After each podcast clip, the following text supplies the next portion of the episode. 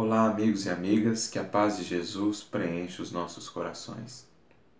Na nossa jornada pelos livros do Evangelho, do Novo Testamento, no último estudo nos comprometemos a analisar hoje uma passagem do Apocalipse, né, do grego Revelação, um dos livros de João Evangelista.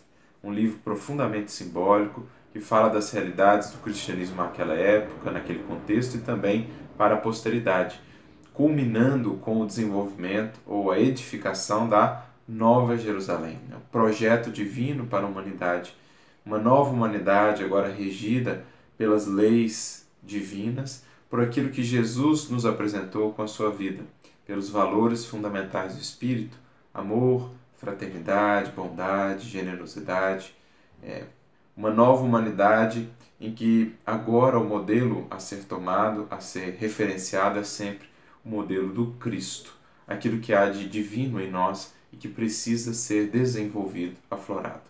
Esse é, essa é a história do Apocalipse.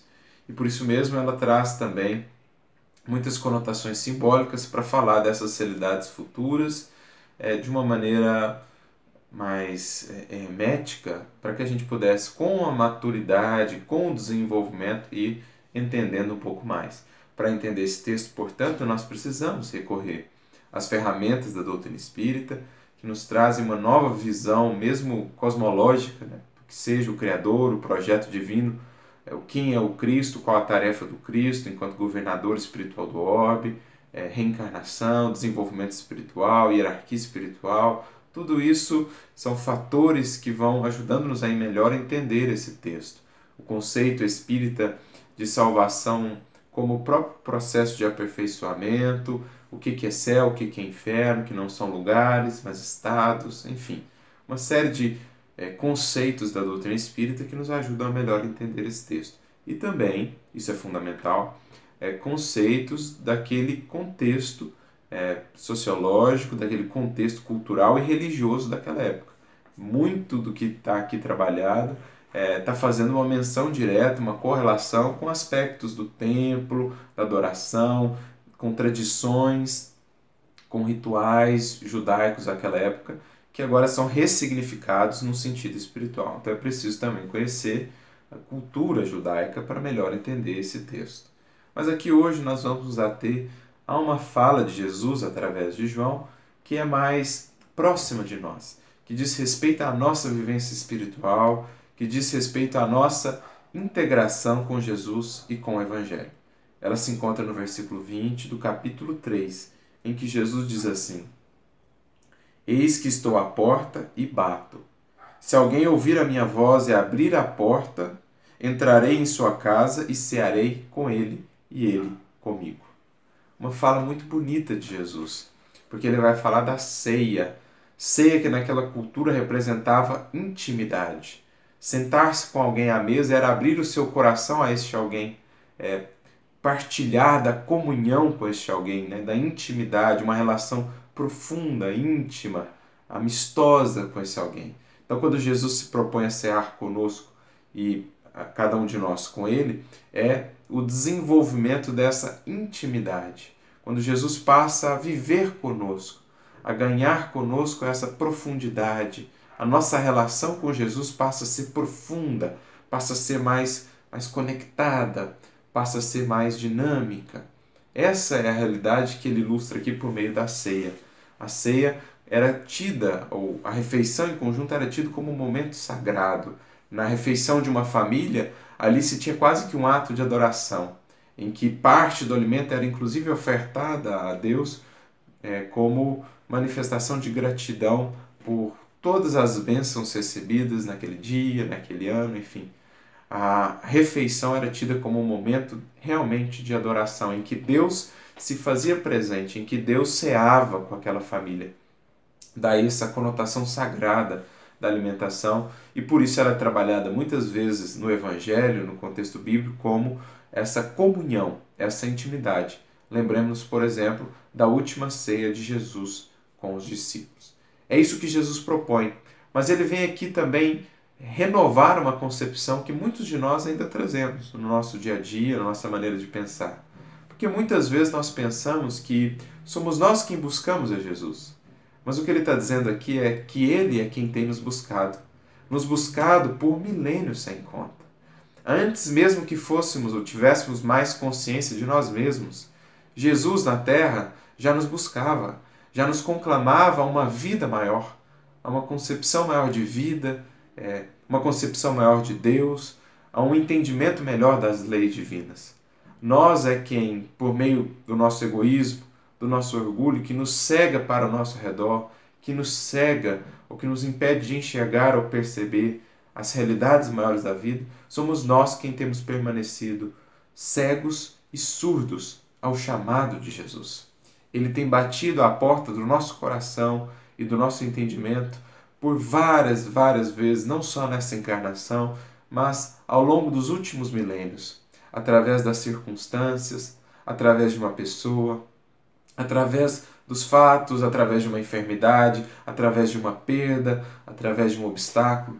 Tudo isso são convites, são é, momentos em que Jesus bate à porta do nosso coração para que a gente se abra à lição, para que a gente se abra ao aprendizado e para que a gente interiorize a proposta do Cristo na nossa existência. A questão é que muitos de nós temos permanecido insensíveis, incapazes de atinar para esse convite de Jesus, para esse chamado do Mestre. Como o próprio apóstolo Paulo, né, no livro Paulo Estevão, isso está ilustrado de maneira tão bela, quando Paulo vai percebendo tudo aquilo acontecendo ao seu redor e vai se revoltando cada vez mais, né? A convivência com Estevão, o fato de ter conhecido ali a casa do caminho, depois Abigail se tornando cristã, aquele momento do desencarne de Estevão, tudo aquilo foram convites que Jesus enviou ao seu coração, era Jesus batendo às portas do seu coração, é, do seu entendimento, para que ele pudesse despertar para a sua tarefa espiritual. Mas ele resistia, relutava em abrir a porta do seu coração a Jesus. Quando Jesus aparece a ele em Damasco, ele cai da montaria, então ele percebe, e Emmanuel descreve isso, o Cristo havia o chamado por todos os meios e de todos os modos, de diversas maneiras.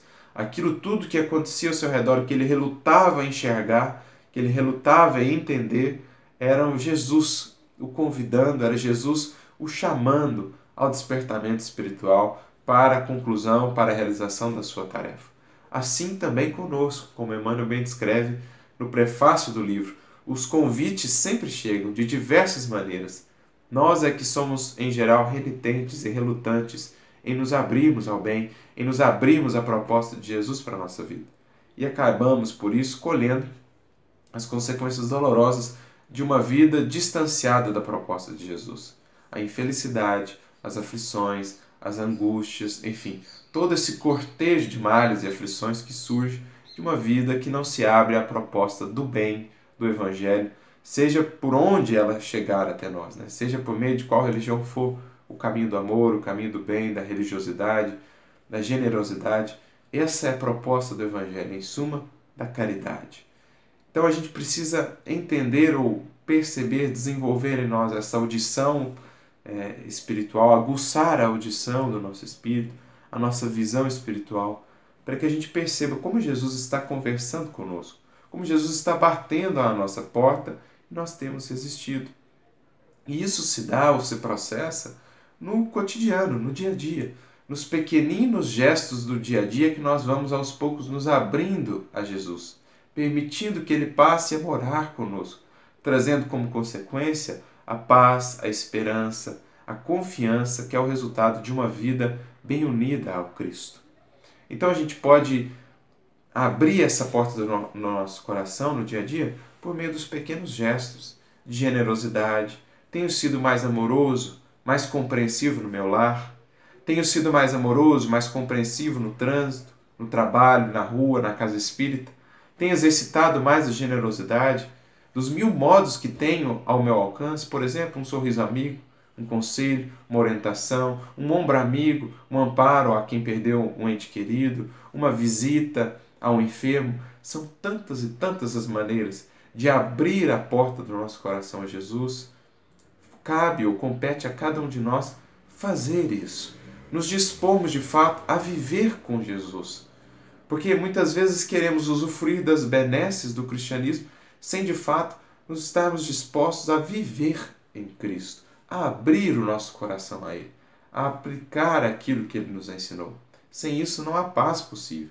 A paz do Cristo é algo que acontece por dentro de nós. Muitas das vezes as situações, as circunstâncias permanecerão idênticas. O que vai mudar é a nossa maneira de encará-las, de vivenciá-las. É algo que acontece por dentro de nós. Essa é a paz do Cristo, não a paz do mundo.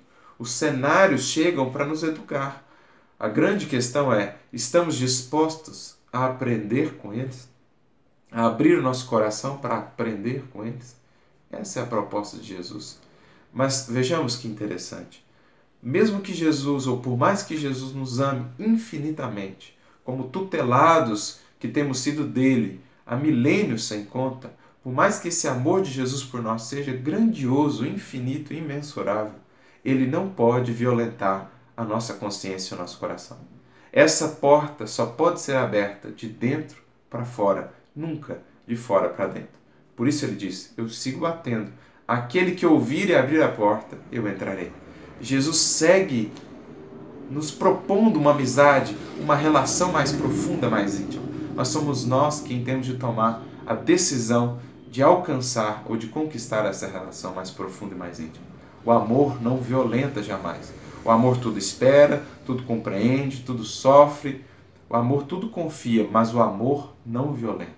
E Jesus, por muito nos amar, é que respeita as nossas escolhas.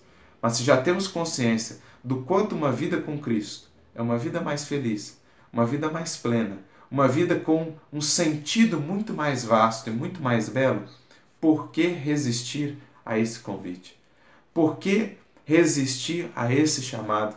Por que não abrir de uma vez por todas as portas do nosso coração para que Cristo possa viver conosco, em nós?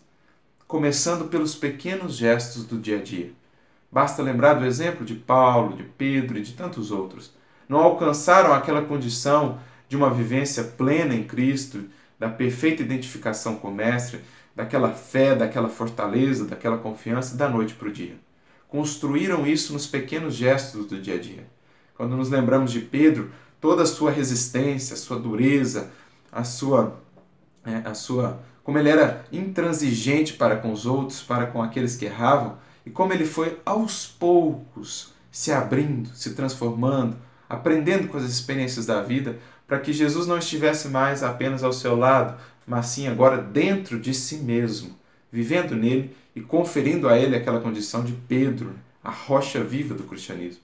Ou Paulo, que foi também aos poucos se abrindo, aos poucos se abrindo, aprendendo, se transformando, ao ponto de que um dia pudesse dizer: Já não sou mais eu quem vive, é Cristo agora que vive em mim. Essa é a proposta para todos nós. E Jesus, tenha certeza, segue aí batendo. A questão é: você já está disposto abrir a porta do seu coração ao Divino Mestre, para que possa, enfim, cear com Ele, comungar com Ele, o pão divino da eternidade? Fica aí o convite e a reflexão. Que Jesus nos abençoe a todos. Muita paz e muita luz.